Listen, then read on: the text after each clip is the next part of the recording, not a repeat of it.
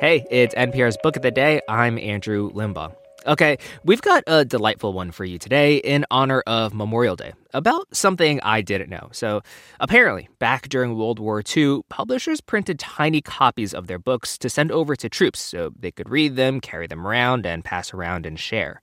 Writer Molly Guptill Manning wrote a book about it in 2014 called When Books Went to War, and she talked to NPR's Renee Montagne about it when it came out. And they get into this fascinating discussion about what types of books these soldiers were reading. Mostly books that either A, reminded them of home, or B, were kind of horny, such as the duality of man, I suppose. But either way, because of this effort from publishers, these soldiers were reading books and being exposed to stories and writers they never would have otherwise read. Let's hear a tale of books this message comes from NPR sponsor Liveright, publishers of Left for Dead Shipwreck, Treachery, and Survival at the Edge of the World by Eric J. Dolin. The true story of five castaways abandoned on the Falkland Islands during the War of 1812. Available wherever books are sold.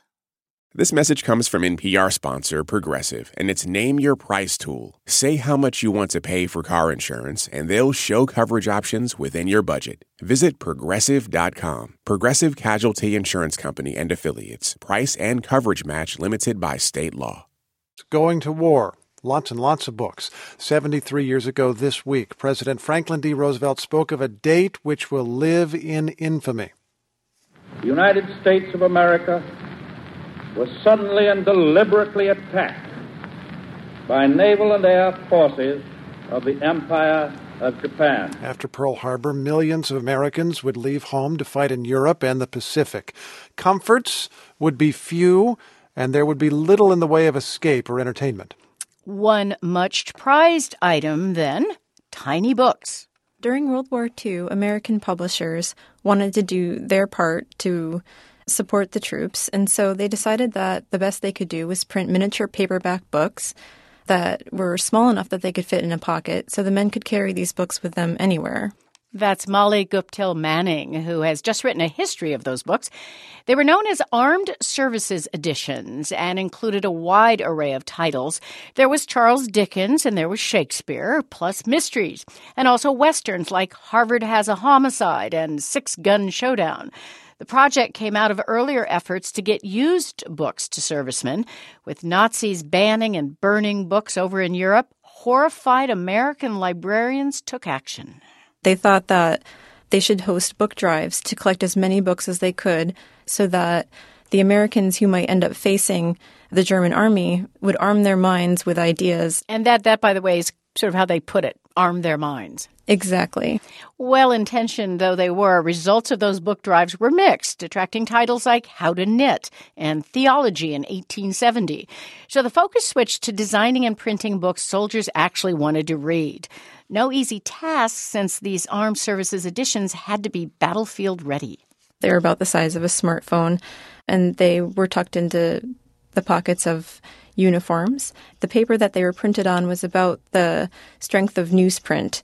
Um, and so it was believed that each book would probably withstand about six readings before um, it would start to fall into pieces. Although, from what you write, it sounds like each book endured many more than six readings. They did. There are actually reports of some books having waiting lists of 30 guys who wanted to read a certain book and one of their all time favorites, a bittersweet tale about a young girl growing up poor but loved in early 1900s New York. A tree grows in Brooklyn. This book made them think of home. Men who never set foot in Brooklyn wrote to Betty Smith, the author of A Tree Grows in Brooklyn, to say that they felt like they were reading about their hometown. Another book along those lines, with a title I think maybe nobody has ever heard of, called Chicken Every Sunday. Oh, and why was that so popular? The book tells the story of a young girl who grew up in a boarding house where her mother um, entertained all sorts of zany characters and um, each night fed them mouth-watering dinners. And so, um, as men were stationed around the world eating rations out of cans, to read these stories about these wonderful dinners um, made them think of their own mothers and the meals that they used to eat at home. It gave them a trip back home, basically. One man said it was like taking a leave. Hmm. These were many of them very young men. And in the case of other popular books, um, uh, how can I put this? They were popular for for a specific reason, and that had to do with the steamy sex scenes. Steamy for the day, anyway. That's right. Many men wrote in saying, We would like to read books like Strange Fruit by Lillian Smith, um, because, as one man said, this book has sex scenes and a lot of them. But it also had quite a solid story about interracial romance and some difficult questions of the time.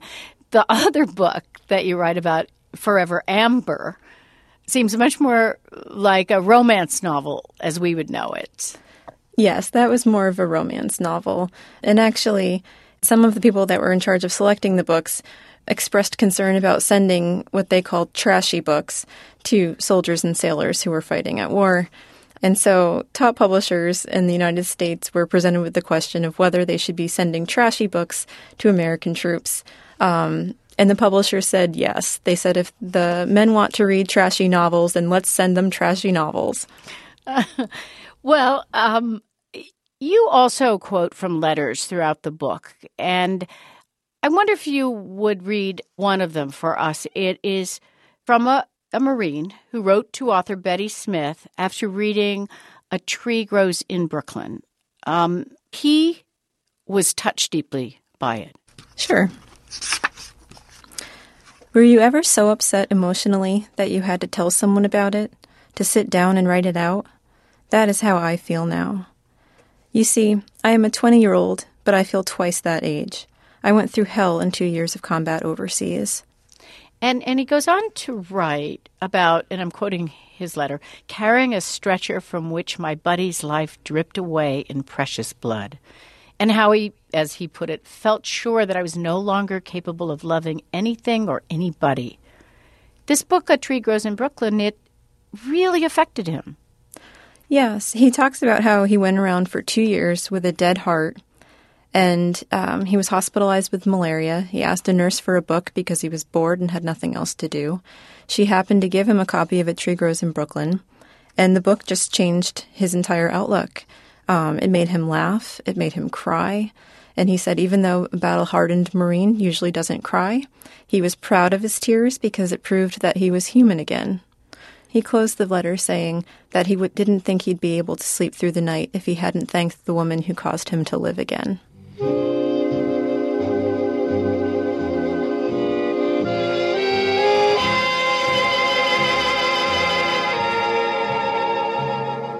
Molly Guptill Manning, thank you very much. Thank you. She is the author of The History When Books Went to War The Stories That Helped Us Win World War II.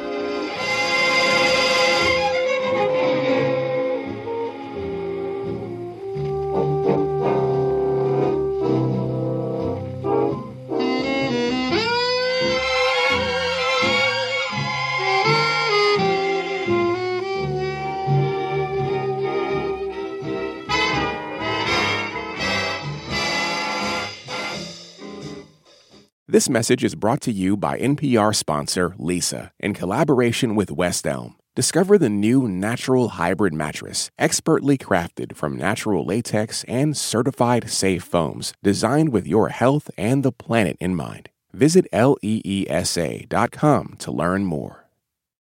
This message comes from NPR sponsor Capella University. With Capella's FlexPath learning format, you can earn your degree online at your own pace and get support from people who care about your success. Imagine your future differently at capella.edu. All that sitting and swiping, your body is adapting to your technology. Learn how and what you can do about it. I really felt like the cloud in my brain kind of dissipated. Once I started realizing what a difference these little breaks were making, there's no turning back for me.